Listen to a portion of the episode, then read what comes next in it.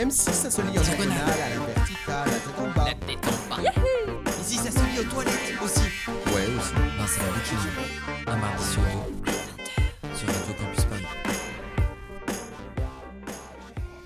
He takes the knife to her, laughing while he does it. He turns to me and he says, Why so serious? He comes at me with the knife. Why so serious? He sticks the blade in my mouth. Let's put a smile on that face. And Why so serious? why so serious? Why so serious Why so serious? Trois mots comme un coup près. D'un rire franc et cynique, le fabuleux Joker place le spectateur face à une profonde remise en cause de son quotidien. À quoi bon accorder tant d'importance aux faits, tant de poids au serment, tant de crédit à la vie Et si tout cela n'était qu'une vaine mascarade?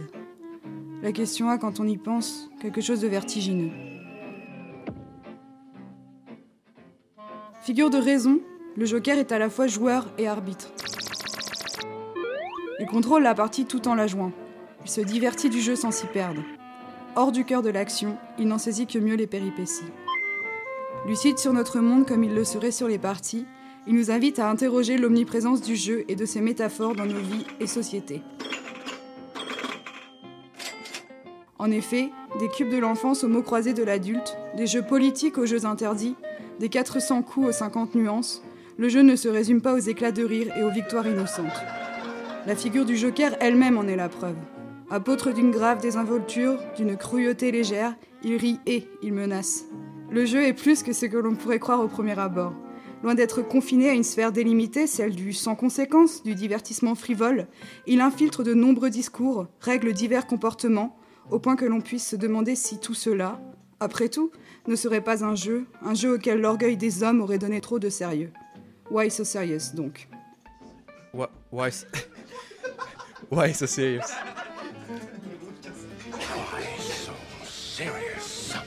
Why so serious?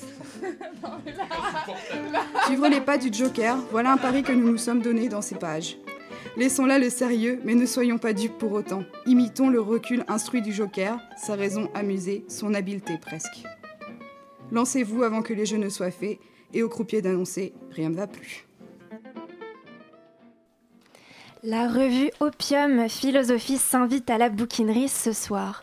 Une heure durant, vous pourrez feuilleter du bout de vos petites oreilles leur travail à travers des lectures et créations sonores, tout spécialement concocté pour vous. Nous écoutions à l'instant l'édito de la revue, écrit et lu par Hélène, rédactrice en chef. Bonsoir Hélène. Bonsoir.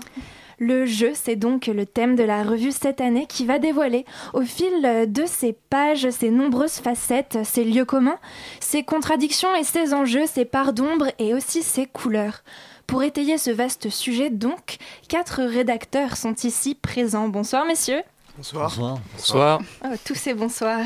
Chers auditeurs, chères auditrices, laissez donc votre sérieux au placard pour une heure et faites vos jeux. Bouquinerie. Bouquiné. Bouquinaire, bouquinal, Bouquinaire. Bouquinal. Bouquineux. Bouquineuse. bouquineuse, Bouquinarienne. Bouquinairement. Bouquinant. Bouquinant. Bouquin. Bouquiste. bouquinerie.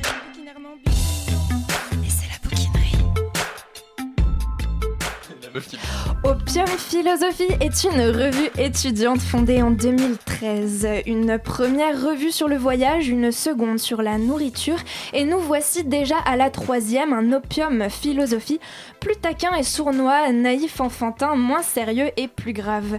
Un Opium Philosophie sur le jeu, et plus précisément intitulé La règle du jeu. Nous aborderons les terrains du jeu avec Guillaume, le hasard avec Jonathan, le jeu de l'interprétation musicale avec Dorian, et enfin le jeu pervers et ses règles cinématographiques avec Willy. Hélène, en tant que rédactrice en chef, c'est toi qui as supervisé euh, le choix de, ce thème?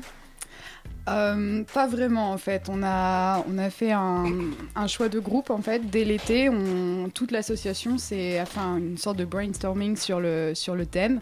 Et on a décidé euh, tous ensemble donc de traiter du, de l'énigme du jeu en août. Oui.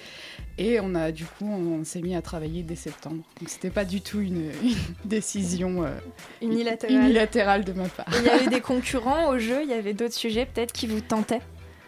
Euh, oui, mais en fait, le, le choix s'est fait très vite sur le jeu parce qu'on a réfléchi à tout, euh, toutes les perspectives qu'on pouvait aborder, qui sont à la fois sociétales, politiques, qui sont les.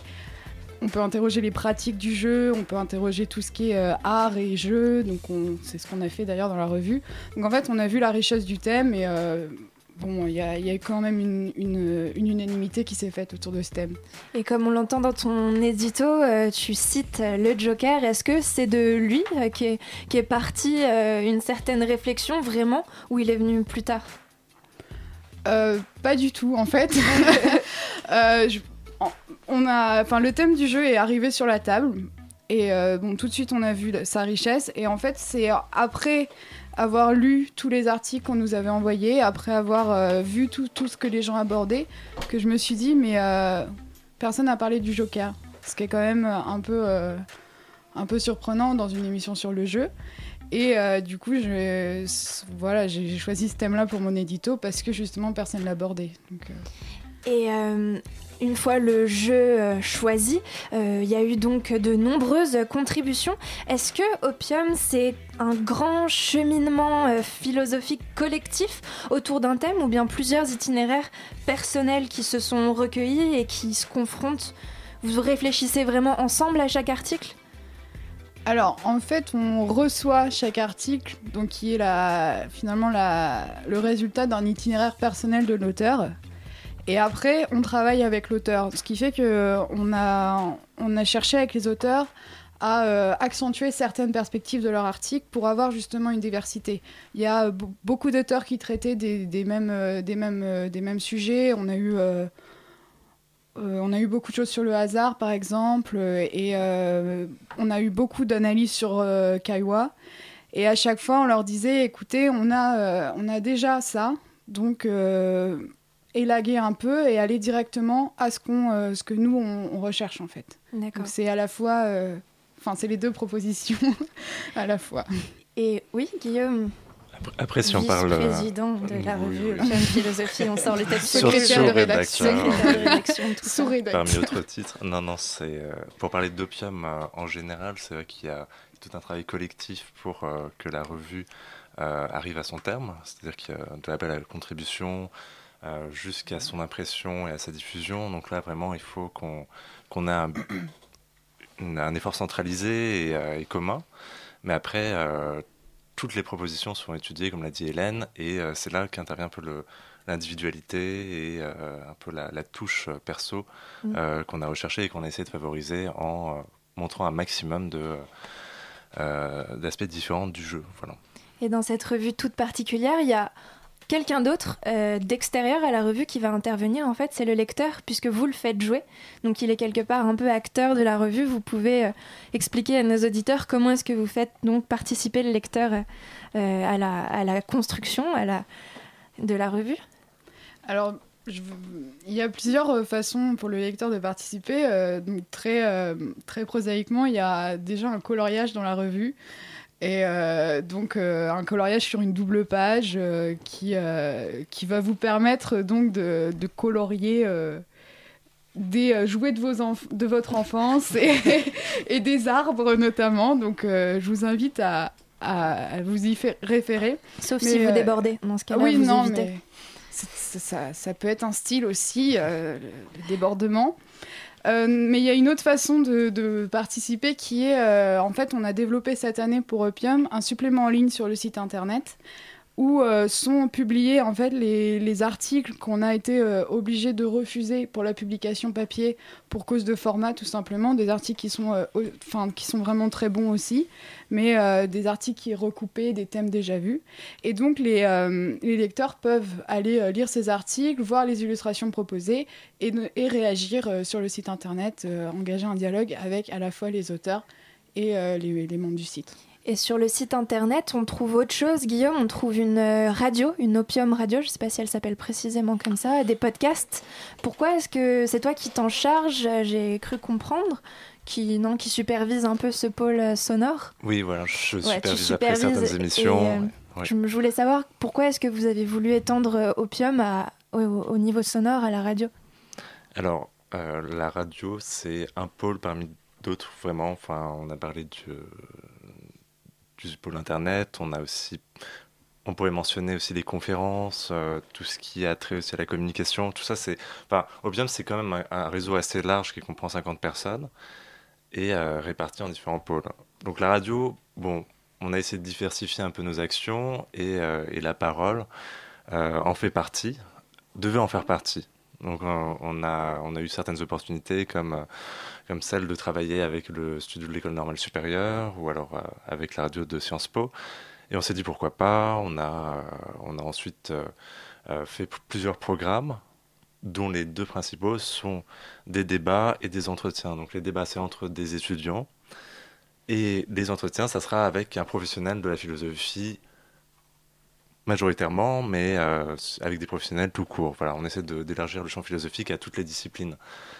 Voilà, et juste pour, euh, pour préciser euh, par rapport aux acteurs extérieurs dont on parlait tout à l'heure, il y a aussi une agence de graphistes qui s'appelle Studio 3 pièces, qui, qui a réalisé toute la mise en page de la revue et qui a essayé de la rendre et qui l'a rendue attrayante euh, en proposant aux lecteurs d'interagir avec elle. Mais je pense que tu en parleras un peu plus tard. oui, je voulais juste le mentionner. aborder, euh, mais oui, Oui. On, on en reparlera et tu fais bien de le rappeler parce que c'est vrai que c'est une revue qui, c'est bête ce que je veux dire, qui se regarde avec beaucoup de, beaucoup de plaisir. Elle est, elle est très belle et très bien faite. Nous allons donc entamer sa lecture, à commencer par euh, ton texte, Guillaume, qui pose des bases, qui cerne le terrain de réflexion de ce thème, comme les lignes d'un terrain de tennis cernent le jeu. Ton article a pour titre Les terrains du jeu.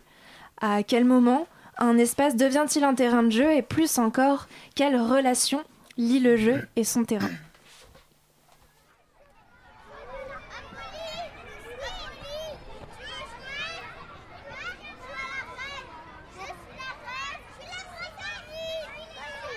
Enfant, les terrains de jeu sont des lieux où l'on trouve des toboggans, des balançoires, des bacs à sable, des marelles et parfois des toiles d'araignée, ces hautes pyramides de cordes que le vertige n'empêchait pas d'escalader.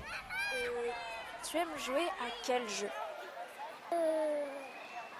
Bah, j'aime jouer à tous les jeux. Mais le terrain de jeu, appelé aussi aire de jeu, que l'on pourrait définir comme ces espaces délimités où le jeu s'organise, ne sont pas exclusifs à nos tendres années et continuent d'être foulés par les plus âgés.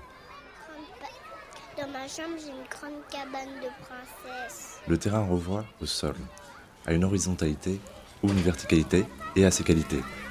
C'est un morceau de terre ou de chair, un bout de plastique ou une planche de bois.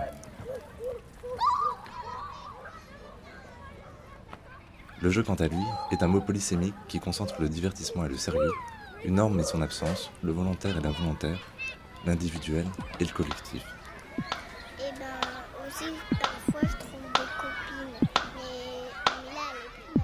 Jouer, c'est repérer le terrain du jeu, comprendre ses règles descriptives et normatives et accepter un certain manque de contrôle.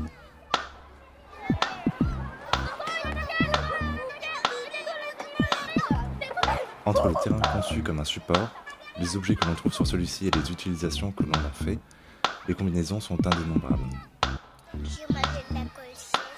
Le joueur est confronté à des terrains qui se chevauchent, ne se bornent pas à des lignes claires. On peut aller jusqu'à douter de l'existence d'un jeu sans terrain, ainsi qu'un terrain sans jeu, tant l'un et l'autre semblent indissociables. Les limites des terrains du jeu seraient éventuellement celles de l'humain lui-même, pris entre sa finitude et ses espoirs, celles d'un monde fragmenté, dont on appellerait chaque morceau un terrain, un terrain de jeu. Un terrain du jeu. Les terrains du jeu, un article de la revue Opium Philosophie qui fait partie euh, donc des articles d'ouverture euh, sur euh, le cahier consacré au jeu. C'est le second, écrit par Guillaume, et il évoque au début, en introduction, l'enfance pour voilà appuyer le commencement de la réflexion. Pourquoi être parti de ce terrain-là de jeu? Parce que c'est peut-être le terrain le plus spontané. C'est-à-dire qu'on on parle souvent de terrain de jeu. Des terrains où on évolue quand on est enfant, qui sont un peu ceux où on a nos souvenirs les plus euh, nostalgiques, où on a envie de, de s'amuser, enfin, là où on s'amusait le plus peut-être. Et, euh, et en fait, un constat est arrivé, en réfléchissant un peu au, su- au sujet, je me suis dit, mais en fait, est-ce qu'on est qu'on a abandonné ces terrains de jeu ou est-ce qu'on y est toujours? Et euh, je voulais voir où le terrain s'était déplacé, où est-ce qu'on jouait maintenant, quand on joue, parce que c'est toujours localisé. C'est-à-dire que quand on dit qu'on joue, on joue toujours quelque part. Mais comment arriver à penser cet espace où on joue? Et euh, c'est ce que j'ai essayé de faire à travers cet article. Et euh, une particularité de cet article, c'est de, de ne pas citer d'auteur euh, explicitement. Je voulais, je voulais... Il part vraiment du terrain et pas de. Bah après, il y a quelques théorique. références. Il y a quelques références, mais ce ne sont pas des auteurs et euh, je ne cite personne. Voilà. Et du coup, en, questionnant comme ça le déplacement, tu mets en avant les limites, voire même le manque de, limites, c'est sur leur absence. C'est ce que tu dis euh, dans le, petit enregistrement qu'on vient d'enregistrer. C'est les limites euh, du terrain qui t'ont permis ensuite de pousser ta, réflexion. Oui, alors par exemple, quand, on regarde un, match de tennis, on voit des lignes par terre. Quand la balle est en dehors de ces limites, on dit qu'elle est hors jeu. Euh, L'un des deux joueurs perd. Euh, vraiment, tout, euh, tout est construit autour de l'échange, autour du jeu. Mais est-ce que le jeu s'arrête à ces lignes par terre? Est-ce que le jeu est euh, seulement inscrit dans, dans ce sol? Euh, Parce que le mot terrain renvoie quand même euh, à la terre, au sol.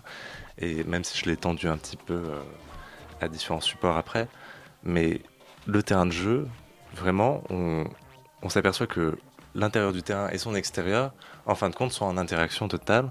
Et c'est toujours un peu difficile de savoir où commence le jeu et où il ça s'arrête. fait partie du jeu, le fait que la balle sorte.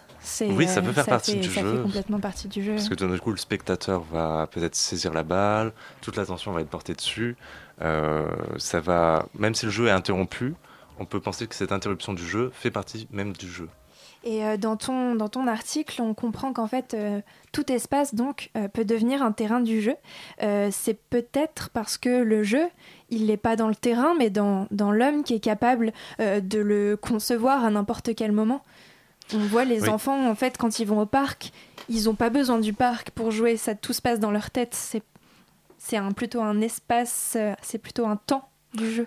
Oui, alors c'est quelque chose de plutôt phénoménologique, je pense, qui, qui serait intéressant de mieux développer, euh, ce que j'ai pas eu le temps de faire euh, à cause des contraintes de- d'édition.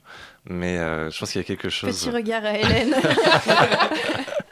13 500 signes. 13 500 Pas plus. signes. Non, mais ça sera pour le prochain numéro. Mais après, c'est c'est vrai qu'il y a quelque chose de très primaire dans le jeu. C'est-à-dire qu'on, on- quand on est enfant, ou même adulte, quand, quand on se lance dans un jeu un petit peu improvisé, un petit peu direct, on, euh, euh, on va tout de suite investir quelque chose, un, espace. Et, euh, et je pense que même si ce n'est pas réfléchi, euh, il y a quand même tout un cadrage qui, est, euh, qui préexiste. C'est-à-dire qu'on va, on va tout de suite imposer des règles à l'espace, on va tout de suite imposer des contraintes, des, des choses qui vont, qui vont faire de cette pratique un jeu. Et c'est ce qu'on a essayé de montrer aussi dans la revue, dans son ensemble, c'est qu'on peut difficilement se passer de règles euh, dans le jeu en général, mais que ces règles, elles nous apparaissent aussi euh, par, euh, par les supports qu'on, dans lesquels on, évolue. C'est-à-dire quand on voit, pour reprendre l'exemple de l'enfance, quand on voit les, les espèces de, de balançoires ou les toboggans ou je sais pas, les, les, les- les mini acrobranches euh, du- des terrains, on, on voit, on voit très bien que le jeu est complètement euh, euh, encadré. On sait euh, les sécuriser. En, les, en les regardant, euh, je suis allée donc prendre des sons, euh, tous ces enfants qui hurlent sous ta voix euh, tout à l'heure. ça a été enregistré ce week-end. En fait, euh, t'as l'impression que ils avaient, ils ont pas besoin du. C'est pas le toboggan qui les amuse, c'est ce qu'ils s'imaginent ce que que c'est, que c'est un pont entre deux châteaux. Enfin, c'est vraiment ce que ce que la, la- la projection que va faire l'enfant et même l'adulte dessus. Et euh, Il y a une construction matérielle et imaginaire qui, Voilà, euh, qui qui, euh, se- qui se complète très bien. Ouais, c'est, on, le voit, on le voit un peu dans, dans tous les, les types de, de jeux. Je pense même euh, dans le virtuel, il y a une part de, de projection euh, mentale, presque on pourrait dire. On, on s'imagine la suite de la chose. Par exemple, pour prendre cet aspect-là de l'imaginaire, on va s'imaginer ce qui va arriver après, et c'est ce qu'on va rechercher. On va essayer d'atteindre un but. Ça va être une quête, ça va être euh, euh, quelque chose qui va, qui va s'intégrer dans un écran euh, en plastique avec un, un, revêtement de verre. Bon, voilà, on va, on va se projeter dans cet écran-là. Et, ça ferait mal hein, si on sait vraiment ça. Bien sûr, oui. Oui, oui, bah après, il faut prendre ses précautions. L'article qui vient après le tien, c'est celui de, Jonathan sur le hasard. Euh, est-ce que vous avez dû travailler ensemble, puisque ces deux notions, le terrain et le hasard, qui viennent vraiment euh, s'emboîter euh, l'une derrière l'autre pour faire avancer la réflexion? Donc, c'est des notions complémentaires. Vous avez dû discuter? Oui, oui, on a forcément beaucoup discuté avant et ensuite au cours de, des rédactions de l'article. De toute façon, en qualité de sous-rédacteur. Euh, Guillaume est venu euh, retravailler mon article, on l'a corrigé ensemble. Euh, voilà, il avait cet aval dessus qui a permis de, de, ne pas se répéter l'un l'autre et, voilà, de se compléter. Donc cet article sur le hasard dont on va parler dans un instant et le morceau que nous allons écouter, lui, n'étant rien dû au hasard. C'est un morceau du groupe The Do, Playground Hustle et c'est tout de suite sur Radio Campus Paris.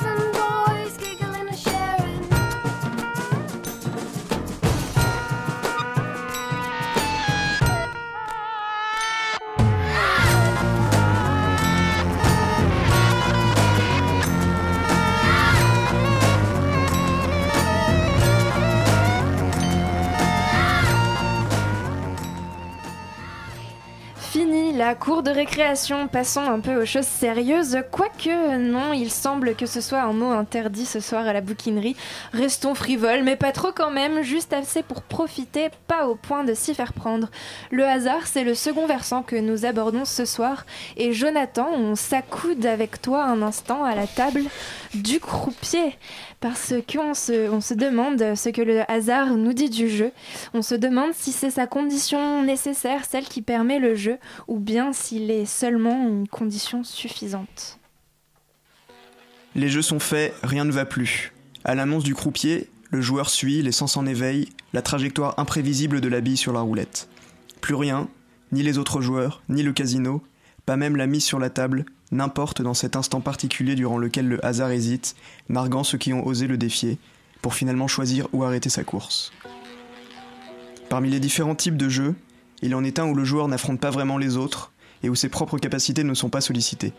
Ni stratégie, ni technique, ni prédisposition nécessaire, il est un combat joyeux et sans fin contre l'adversaire par excellence, le hasard. Il y a cette limite infranchissable à partir de laquelle le joueur n'a plus aucune emprise sur son acte, et qui est exprimée par cette fameuse formule que prononce le croupier au moment où il lance la roulette. Rien ne va plus. Qu'est-ce qui allait jusqu'alors? Qu'est-ce qui, dans cette parole et ce geste, s'arrête? C'est cette action de jouer, quand justement les jeux ne sont pas faits, ce moment privilégié où l'individu choisit. Il choisit sur quelle chance, ou plutôt sur quelle facette de la chance il va miser. Ce qui va, c'est la main du joueur, son esprit et son corps tout entier investis dans cet acte encore délibéré et intentionnel. C'est donc un instant crucial du jeu où le hasard n'est pas encore présent et qui se caractérise par le mouvement constant de l'esprit qui réfléchit et du corps qui déplace les jetons.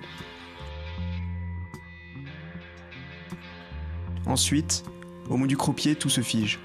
Le hasard entre en jeu, devenant seul maître de la partie, et le joueur passe d'actif à passif, les cinq sens malgré tout en éveil, dans l'attente d'un résultat correspondant à sa mise. Ici, le rapport au temps se transforme. Lorsque le mouvement fait place à l'attente, apparaît ce moment décisif que le joueur recherche, quintessence de son plaisir, où le résultat va tomber.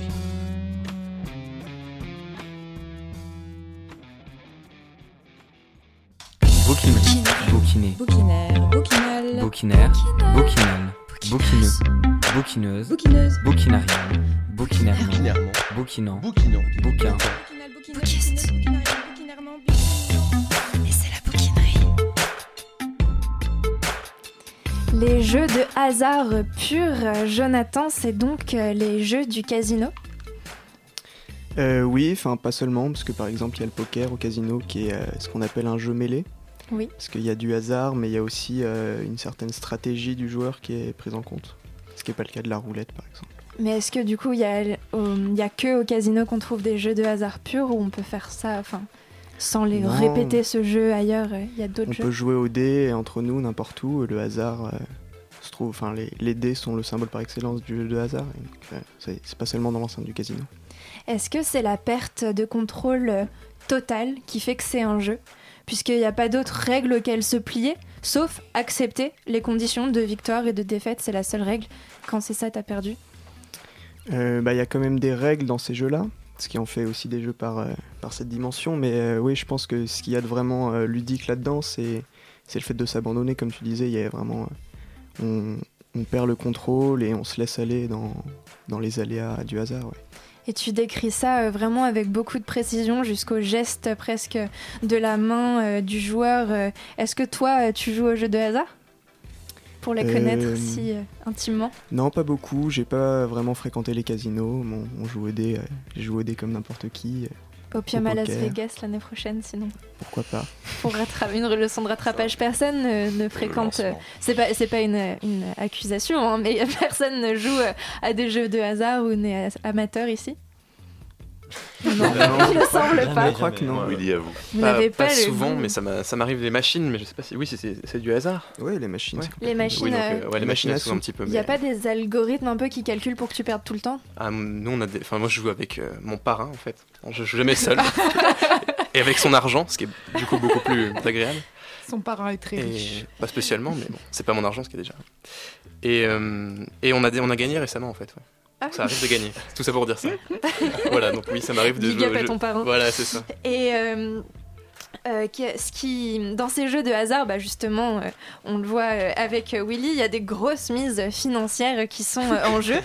Euh, cette mise financière qui peut parfois complètement ruiner quelqu'un, surtout s'il est addict, est-ce que ça ne rend pas le jeu trop sérieux?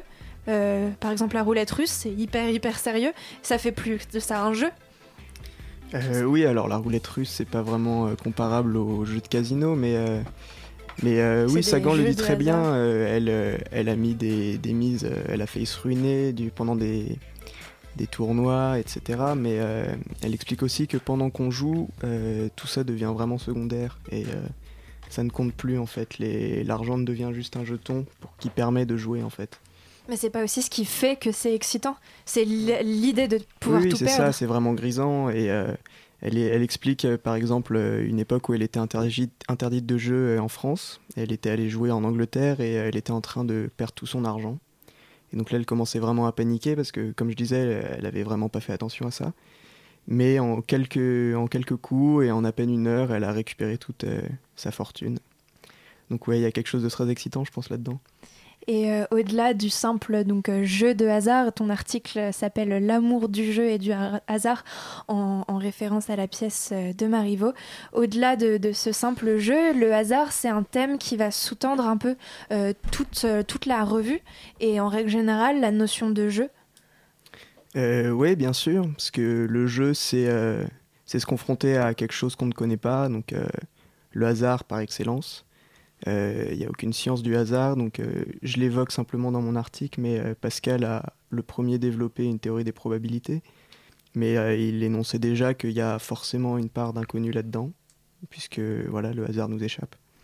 Et euh, Hélène, Guillaume, euh, vous qui êtes censé avoir une très profonde connaissance de tous les articles de la revue, euh, où est-ce qu'il va ressurgir cette notion de hasard?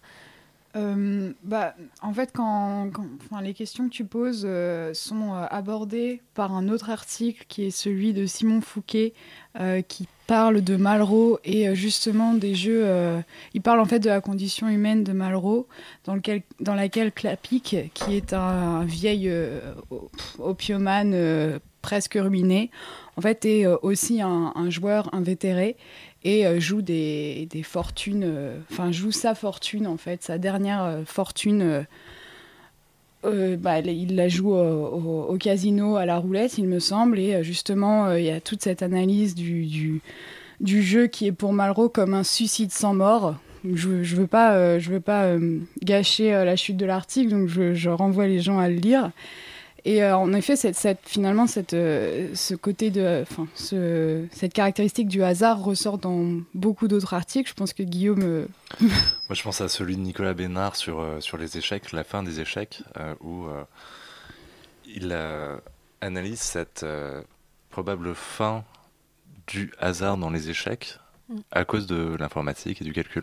Des tables finales, c'est ça les Oui, voilà, il y a, y a tables toute, des- un- toute Et- une partie là-dessus. Mais Et je me- si je me souviens bien, ce qui est très drôle dans cet article, c'est que euh, c'est quand il raconte un grand combat d'échecs où un, un joueur a été absolument euh, battu et décontenancé par un coup absurde de l'ordinateur, où on a imaginé qu'il avait prévu à des milliers de coups à l'avance et que c'était absolument injuste, que l'ordinateur avait prévu la surprise de- du joueur et qu'en fait c'était juste un bug, donc un coup du, du hasard. oui, c'est ça, c'est Kasparov contre Deeper Blue et, euh, en 97. Si, euh, Plus je suis en train de précisément. le lire, voilà. mais, euh, mais oui, oui, ça a décontenancé complètement Kasparov et il a. Enfin, il y a eu une- un nul, il me semble. Ouais, il n'a euh, pas perdu. je crois qu'il a perdu et que. Il a abandonné, S'il s'était battu, il, avait, il aurait pu décrocher un nul. Euh, Ce que dit, ce que, Nicolas. ce que Ouais, dit, ouais, non, ouais. oui, ce que dit l'article, c'est que s'il avait pas essayé de comprendre la stratégie de l'ordinateur, il aurait pu le remporter. Mais Mm. en fait, le coup était tellement absurde qu'il a envisagé toutes les raisons pour lesquelles il aurait pu faire un coup aussi absurde, alors que c'était juste un bug. Mm. Et c'est c'est hyper drôle. Les joies du hasard. et, et ce qui est intéressant dans cet article, c'est que euh, en fait, l'auteur euh, dit que si les, les- enfin, en, en enlevant le hasard des échecs, on assimile en fait les échecs à euh, un jeu de morpion. Où euh, finalement, euh, au, morpion, on commence et au bout d'un coup ou deux, on sait qui va gagner. Et en fait, c'est, euh, il dit, si on enlève le hasard et si on calcule tout, bah, on enlève tout le sel des échecs et ça devient comme un jeu de morpio, donc un jeu vraiment euh, qui, qui n'a presque plus d'intérêt. Mais après, on peut tout anticiper si on est. Enfin, on peut tout anticiper Oui. et voir l'issue de la partie selon l'aptitude des joueurs. Et c'est ce qui est intéressant dans l'article de Jonathan, c'est qu'il y a, il distingue trois, trois types de jeux. Il y a le, les jeux d'adresse exclusivement, il y a les jeux mêlés qui mêlent adresse et hasard, et les jeux de pur hasard. Et Mm. vraiment, euh, je pense qu'on peut défendre encore un jeu d'adresse euh, complet euh, qui, qui écarterait le hasard. Mais bon, après, ça serait un, un grand débat. Mais euh, ça peut aussi devenir, euh, le jeu peut devenir de fabriquer l'ordinateur le plus performant possible. Et Ouais. dans ce cas-là, Mm. ça vient, devient un peu un combat de robots, comme le truc dans les, Oui, dans les rings là, mais avec aussi, des ordis ouais, qui, qui se battent. euh, Oui, qui se battent échec, entre eux. euh, ouais, oui, oui. échec contre échec, mais là ça commence à devenir euh, absolument insensé. Euh, on a fait une petite approche euh, générale euh, du sujet et euh, on va aborder dans une deuxième partie de l'émission une facette plus artistique avec Willy et Dorian qui nous parleront tour à tour musique et cinéma. Euh, une autre facette artistique, et Guillaume, on y revient euh, maintenant, c'est euh, le dessin dans la revue, l'illustration et la photo. Et voilà, je voulais savoir, pourquoi, d'un point de vue éditorial, vous aviez autant fait la part belle à l'illustration? Depuis, depuis le premier numéro, il y a une, grande part de la revue qui est accordée à l'illustration. Pas seulement de la revue, il y a aussi le site, le site internet qui sert de plateforme pour tout. Euh, les photographes, dessinateurs, euh, même peintres aussi. On a eu quelques aquarelles pour, pour la revue. Mais euh, oui, on a, on a essayé de, rendre la revue attrayante visuellement. Et ça passé par un gros travail graphique. Et, et ça, bon, ça a été un défi cette année. Ça s'est fait en, plusieurs temps. Je parlais de Studio 3 pièces, le studio de graphiste qui, avec lequel on a collaboré, qui a supervisé toute la mise en page. Mais on a aussi travaillé à part avec certains illustrateurs. Et euh, Hélène a un peu suivi euh, ces illustrateurs, donc elle pourra peut-être en parler euh, Oui. un peu plus dans le détail. Bah, L'idée à la base d'Opium, c'est quand même la, la croisée des, des disciplines. Et donc, il y a l'idée de croiser les disciplines littéraires, philosophiques, mais aussi d'avoir des, des gens qui, qui, qui font des sciences et qui s'expriment dans la revue. Donc, de croiser tout ça, mais aussi de croiser euh, les, disciplines euh, donc artistiques et, les, euh, et, les, donc les jeunes créateurs. Donc, en fait, c'est à la base du projet d'Opium de laisser une grande place aux illustrations de, de toutes sortes. Et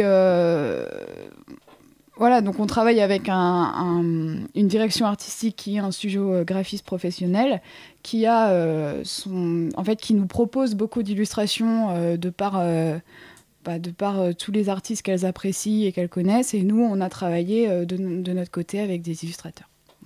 Donc, des illustrateurs et aussi de la musique et du cinéma. On va se plonger dans un petit instant dans toute la facette artistique de ce jeu.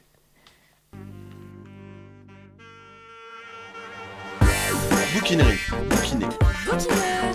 Bouquinaire. Bouquinaire. Bouquinerie, bouquiner, bouquineur, bouquinal, bouquineuse, bouquineuse, bouquinariale. Bouquineuse. Bouquinarial. Bouquinairement. bouquin, bouquin, bouquise, bouquin. Bouquiste. Bou, bou, la bouquinerie. Il est temps de philosopher en musique avec Dorian qui a livré dans cette revue un, ar- un article sur l'interprétation sur le jeu musical. Euh, Dorian, tu es un amateur de musique punk hardcore, non? Autre chose? Quel Euh, est ton style? En fait, j'écoute surtout de la musique classique. Euh, je m'intéresse aussi aux musiques plus folkloriques, euh, un intérêt qui est quand même assez musicologique. Et j'écoute aussi beaucoup de jazz, de rock, euh, mais mon intérêt principal, ça reste la musique classique. Bah, c'est super parce qu'on va écouter de la musique classique et aussi du jazz euh, tout à l'heure. On va voyager un peu dans tes oreilles et se demander quand est-ce qu'on peut parler de jeu musical et qu'est-ce qui dans la musique justifie cette expression.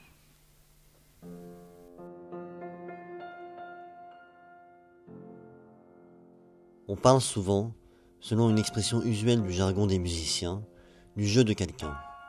C'est l'individualité que le musicien investit dans son appropriation du texte musical, la partition, selon ses propres critères esthétiques et stylistiques. Le jeu correspond à la sensibilité, la musicalité, liée à une technique propre à l'instrument. Bien plus, l'aspect libre, voire impertinent se dégageant des connotations du mot jeu, est un choix esthétique décisif pour une interprétation qui devient alors aléatoire, et les initiatives du musicien constituent un véritable jeu avec l'œuvre. En effet, un interprète, quel que soit son instrument, ne la joue pas tant dans sa prétendue exactitude qu'à travers les diverses possibilités d'interprétation qu'elle offre.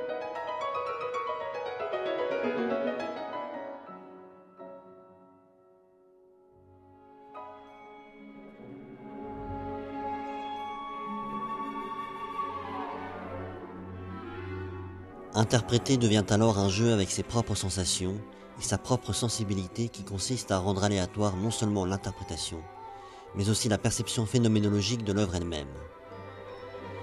Écouter de la musique classique demande une ouverture d'esprit, car toute interprétation varie d'une œuvre à l'autre. Quelles que soient les époques, il apparaît que le musicien accomplit des choix esthétiques personnels pour interpréter subjectivement une œuvre. C'est encore plus manifeste depuis l'époque moderne, où la perception de la musique devient changeante et le hasard s'introduit dans le matériau musical.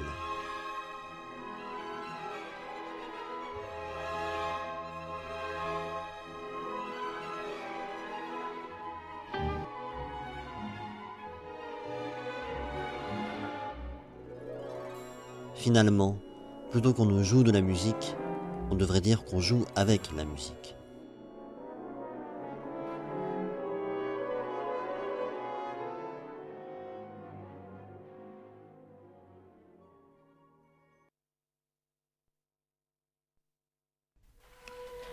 Dorian, toi, tu ne joues pas de musique? Si, tu en joues. Je ne suis pas musicien. Bon, évidemment, j'ai fait un peu de guitare, un peu de piano, mais quand bien même euh, je jouerais d'un instrument, je ne me considérerais pas comme un musicien, Ah, il y a une différence entre jouer d'un instrument et être un musicien? Je pense. Oui. On peut être amateur et jouer d'un instrument. Être musicien, ça demande évidemment de travailler une technique, de travailler, et surtout d'avoir une musicalité. De- de- de- non pas de- d'en faire son métier, mais de travailler et d'acquérir une intelligence de l'œuvre qu'on joue. Donc il y a une différence en fait entre jouer d'un instrument qui est euh, quelque chose de plutôt, euh, on va dire, plus simple, vraiment en amateur, et avoir un jeu personnel, un- et ça c'est ce qu'est un musicien. La frontière n'est pas si pose que ça, mais en même temps, c'est vrai que ce qui distingue le musicien, euh, c'est son jeu. C'est-à-dire que c'est le point de vue de l'interprète, le musicien, il a un jeu. C'est-à-dire qu'en fait, il joue, euh, comment dire, il joue puisqu'il a une perception qui est subjective de l'œuvre. Il ne fait pas, il ne l'interprète pas, il n'interprète pas la partition de façon objective, mais il va y apporter sa sensibilité. Sa sensibilité, c'est ce qu'on appelle, de façon, euh, le- dans la musique, c'est ce qu'on appelle, ce qu'on appelle la musicalité. Et c'est cette musicalité qui distingue le musicien. Et euh, en tant que, que tu as trouvé que la musique avait sa place donc dans la revue. Euh, Est-ce que c'est parce que cette conception que tu as du jeu comme étant l'expression d'une sensibilité particulière, elle peut s'étendre au-delà de la musique? Bien sûr, on, peut, on pourrait parler de sensibilité dans le jeu d'un acteur, puisque le jeu de l'acteur euh, est assez similaire au jeu du musicien. Évidemment, il y aura des différences assez subtiles, mais il me semble qu'on peut, je pense qu'on peut l'étendre à d'autres arts. Et euh, une question bête, je vous avais prévenu que je poserais des questions bêtes. C'est quoi jouer mal dans Jouer mal Quelqu'un qui joue mal. Il y aurait de multiples euh, réponses. Je pense que jouer mal, euh, évidemment, c'est jouer mal, c'est ne pas avoir une bonne technique, ne pas avoir travaillé son instrument comme il faut, avoir une mauvaise technique. Mais je pense qu'en fait, jouer mal, cela, c'est difficile de dire. On ne peut pas dire de quelqu'un qui ne joue objectivement mal, puisque l'appréciation d'une œuvre est subjective. Je pense que quelqu'un qui, qui joue une œuvre avec une très bonne technique, mais avec une musicalité euh, qui soit n'est pas dans le style, soit est une musicalité euh, qui est tout simplement décevante, c'est ce qui s'appelle jouer mal. Donc c'est quand même euh, finalement le jeu, il est hyper subjectif. Puisque Il est subjectif. moi je peux trouver ça fantastique, quelqu'un qui joue horriblement mal d'un instrument, mais Bien je peux sûr. trouver ça par exemple, ça peut avoir des, des euh, vertus humoristiques ou bien euh, carrément spectaculaires. euh. Je pense que aussi qu'apprécier une bonne interprétation, elle est subjective, mais elle n'est pas complètement subjective, subjective puisque ça, ça la renvoie aussi à une éducation musicale. Il faut, en musique classique, avoir une éducation musicale pour pouvoir juger mieux d'une interprétation. Mais l'interprétation sera, enfin, le jugement d'une interprétation restera subjectif. Il y a quand même des artistes qui arrivent à faire des choses euh, très, très jolies pour rester simples en fait, sans avoir un grand jeu. Mais par exemple, ils connaissent euh, euh, Do, Si, Sol, Fa à la guitare et ils ont une jolie voix. Et juste parce que c'est harmonieux et simple, sans vraiment avoir de jeu particulièrement fin, ça va faire d'eux des musiciens et ça va être beau. C'est juste, mais c'est juste pas pour la musique classique. D'accord. C'est tout à fait juste, je suis d'accord avec toi, quand on parle de rock, quand on parle, ou quand on peut parler de pop, mais quand on parle de musique classique, il y a ce prisme de l'interprétation, il y a ce prisme du musicien. Est-ce que vous savez jouer mal d'un instrument ou pas? Personne. Bon, est-ce que vous savez jouer d'un instrument et ensuite je vais vous demander si. euh, Non? Euh, oui, moi je suis clarinettiste. À quel niveau? Ah, il était Euh, pas au courant. tu caches des choses. à, à un niveau. euh, je ne sais pas, du coup, j'imagine que je, nou- que je joue très mal. voilà. Mais c'est subjectif. donc. Oui, voilà. Et une question peut-être, Jonathan. euh, le hasard, il intervient comment dans la musique? Une corde qui lâche, un doigt qui glisse? Ouais, surtout dans l'improvisation peut-être. Euh, Et euh, oui, c'est ça l'improvisation. Il y a, il y a cette idée que déjà le, le public euh, ne sait pas à quoi s'attendre. Et peut-être même parfois même le musicien euh, ne sait pas ce qu'il jouera. euh, à l'instant d'après. Ça va être une, ouais, une humeur qui traverse, euh, une ambiance, ce Ouais, ou hasard. peut-être aussi dans les, dans les buffs improvisés où euh, des musiciens se retrouvent à jouer ensemble alors qu'ils ne se connaissent pas, qu'ils ne connaissent pas leur style. Et là, il y a vraiment un hasard qui rentre en jeu. On va écouter un petit extrait d'un morceau qui est pas du tout à propos, une reprise de Georgia on My Mind. Euh, le morceau, il est, enfin une reprise, une version, il est plutôt connu pour son inter- interprétation par Ray Charles et euh, l'idée de jeu qui est variant, euh, mouvant selon les émotions. Il va prendre tout son sens quand on écoute la version de Django Reinhardt.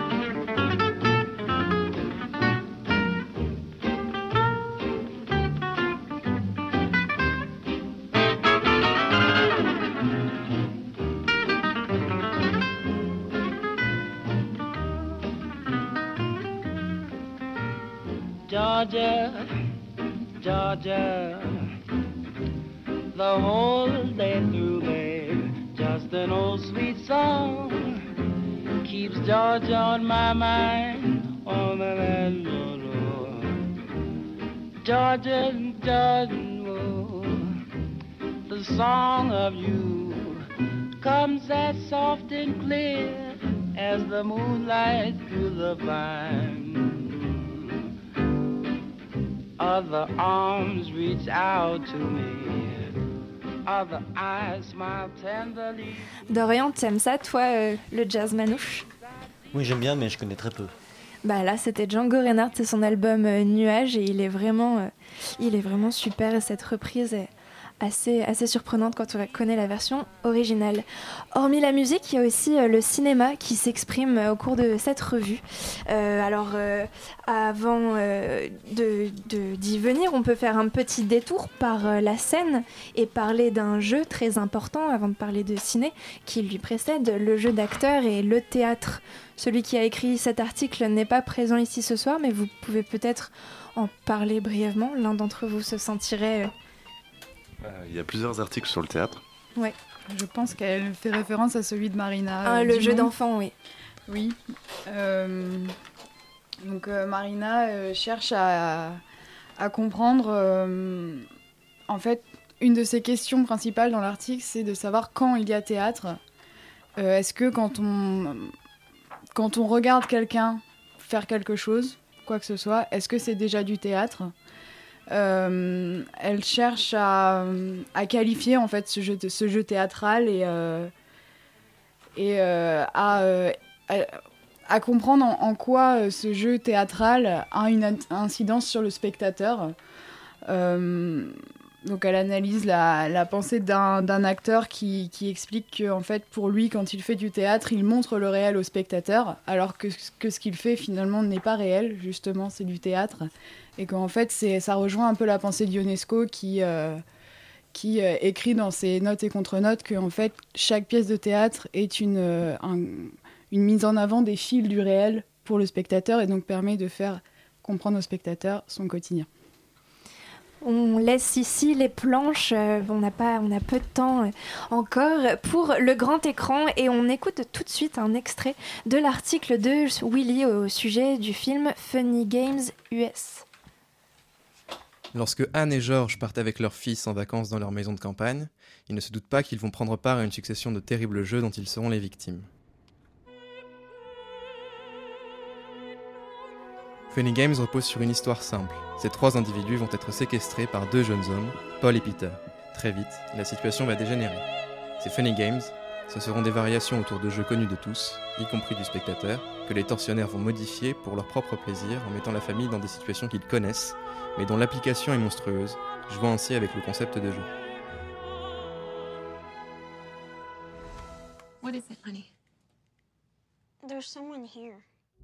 Hello? Sorry to disturb you. I'm staying next door. Please, come in. Wow, that's a really great set of clubs. Mr. Farber. What? You want to call someone? An ambulance? Or, or the police?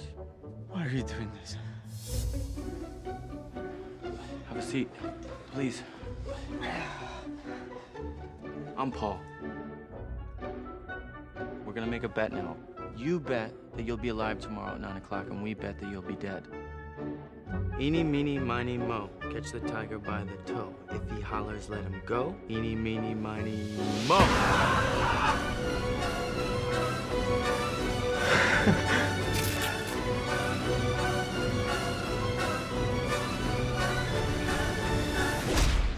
Why don't you just kill us? You shouldn't forget the importance of entertainment.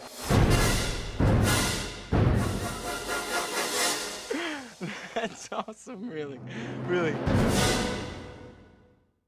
Funny Games US, un film de Michael Haneke qui fait froid dans le dos et nous fait nous demander jusqu'où est-ce qu'on peut appeler un jeu un jeu et si celui-ci implique des participants euh, non consentants qui ne prennent absolument aucun plaisir. C'est de ça que tu es parti euh, dans ta réflexion sur le jeu pour ce film? Euh, oui, enfin, à la base, je suis parti sur le fait que, en gros, les, les tortionnaires qui choisissent cette famille sont à la fois participants du jeu et à la fois maîtres du jeu. Mm. Et donc, du coup, leur rapport est forcément euh, faussé euh, dans l'égalité qu'ils ont avec le, avec le couple et, l'enfant.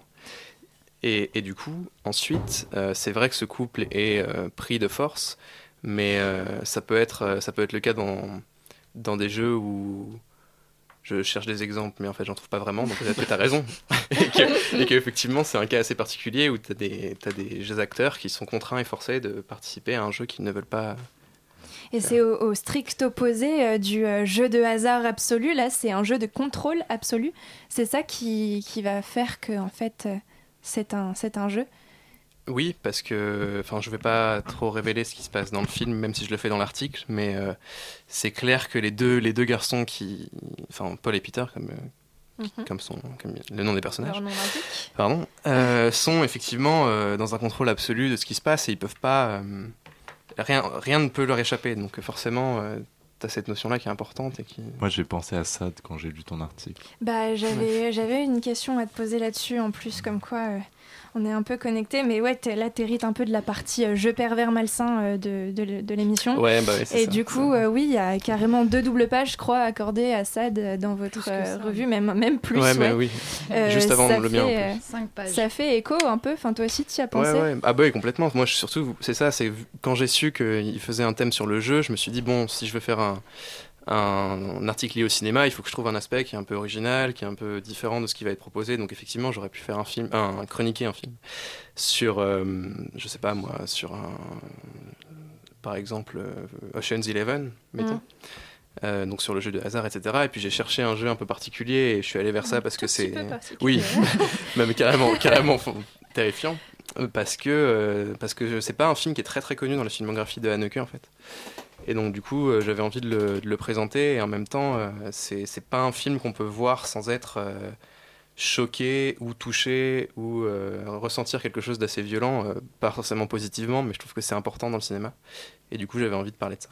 Et on peut dire que le réalisateur joue avec nos émotions et notre, notre dégoût, et presque le dégoût de nous-mêmes, du coup, de Mhm. regarder ça et finalement d'y prendre quelque part un peu du plaisir. Ouais, c'est sûr, parce que la position du spectateur est très ambiguë aussi, parce qu'il y, a des- il y a des adresses. euh, il brise- le- un des personnages brise le quatrième mur en s'adressant directement à la caméra, il y a des regards caméra. Et donc, du coup, le spectateur est vraiment pris à partie dans le jeu et, euh, et il se sent participant euh, de la même manière que la famille ne veut pas participer. Lui aussi, il est, par son regard, il est contraint de voir euh, ce qui se passe devant lui. Et il y a une mise en abîme un peu euh, du film euh, parce que euh, les personnages qui sont les maîtres du jeu, ils peuvent pas mourir. Enfin, en tout cas, quand ils meurent. Enfin, Mm. ce que je voulais pas dire, Non, mais c'est ce que tu pas dire, si non, t'as mais- lâché l'info, non, non, mais on parle d'une Mais- revue, on parle pas du film. Oui, oui, non, c'est vrai. Non, non, mais, mais oui. quand il meurt, il rembobine. Oui, voilà, il y a une scène où en gros euh, la femme prisonnière arrive à tuer un des deux, on va dire kidnappeurs, ravisseurs, et en fait l'autre euh, l'autre personnage saisit une télécommande et rembobine l'action directement euh, pour, euh, pour euh, le sauver et, et empêcher son meurtre. Mais alors, il est où le jeu si de, toute façon on gagne? Bah justement, c'est ce que j'interroge dans l'article. Et euh, est-ce que la notion de victoire et de défaite est vraiment importante dans le jeu, ou est-ce que ce qui compte, c'est l'espèce de mécanique qui, qui est instaurée et, le, et le, surtout le régime de réalité dans lequel tu vas évoluer quand tu joues? Parce que c'est ça finalement qu'ils font, c'est qu'ils vont projeter dans un espace qui n'est pas leur, à savoir la maison des, de la famille, euh, un jeu complètement effectivement pervers, irréel, etc., mais qui, qui, euh, qui existe et dont on ne peut pas s'échapper. Et, et voilà, finalement. Il n'y a pas tellement de... et oui, et voilà, c'est un, un- beau mot. De conclusion, j'aurais une question à vous poser à tous pour euh, euh, faire un petit peu euh, la, la- la question de la fin. Un- Encore une question un peu bête, mais vos jeux préférés? Moi, Je vous ai même pas demandé ça. C'est une des questions qu'on se pose en premier quand on est petit. La couleur et le jeu préféré. Il faut qu'il y en ait un qui se mouille là. Ça peut être un La sport. roulette russe, bien sûr. Oui, la roulette russe. On ne le reverra pas demain. un sport, ça marche? Oui, ça marche. T'as le droit. Euh, bah, Le handball, voilà, Le mais c'est pas, handball. Dorian, pas très inspirant. t'as- tu peux dire un jeu musical, le jeu d'un d'un musicien. Le jeu d'un musicien, euh, il y en aurait tellement que on y passerait la nuit. Malheureusement, on va pas pouvoir. Bon alors, pas de Non, des jeux de cartes. euh, des jeux de cartes. Une bonne bataille corse. Voilà. Elle Guillaume, est très belote, Guillaume. Hélène, Euh, joue avec nous et dis ton jeu préféré. J'ai aucune idée. Enfin, j'ai juste des idées complètement stupides et Mais vaut mieux c'était pas le que but les de dise cette à question. Un petit Scrabble, non Toi, je te vois bien faire le Ah Scrabble. non, les le jeux de mots, les jeux de mots. Ah, les jeux de mots, oui, voilà. Merci Guillaume. Vous allez en parler ça dans la revue des jeux de mots. Ah, on a Vous en avez parlé. On a un- une interview exclusive avec Joël Martin, qui est, euh, qui est le contrepétiste euh, du Canard enchaîné, donc qui, euh, qui écrit les chroniques de la comtesse. Donc je ne sais plus exactement du, le titre. L'album de la euh, comtesse. Oui, l'album de la comtesse. Et c'est très drôle et, euh, et vraiment très intéressant. Bah, merci beaucoup à tous. Merci Hélène, je vais citer euh, cérémonieusement vos noms de famille. euh, Millet, Guillaume Rouleau, Jonathan, alors j'ai B de Lenay, le nom de com- Launay. Bulot de Lenay, de Lenay, Dorian Bianco et Willy Or. Merci à tous d'être venus. Juste, on rappelle où on peut trouver la revue Opium Philosophie. On peut la trouver sur votre site internet opium-philosophie.com. Et dans toutes les bonnes librairies. Les meilleures Ah, voilà. à Paris et euh, en province. Voilà, la liste est sur le site, donc euh, n'hésitez pas. Et euh, dans un instant, je ne, bah, je ne sais pas ce qu'il va y avoir dans un instant, mais ça va être chouette parce que vous êtes sur Radio Campus et c'est toujours chouette. On conclut cette émission philo sur un mot de Nietzsche. Salut et à dans deux semaines les cocos. Il le disait si bien.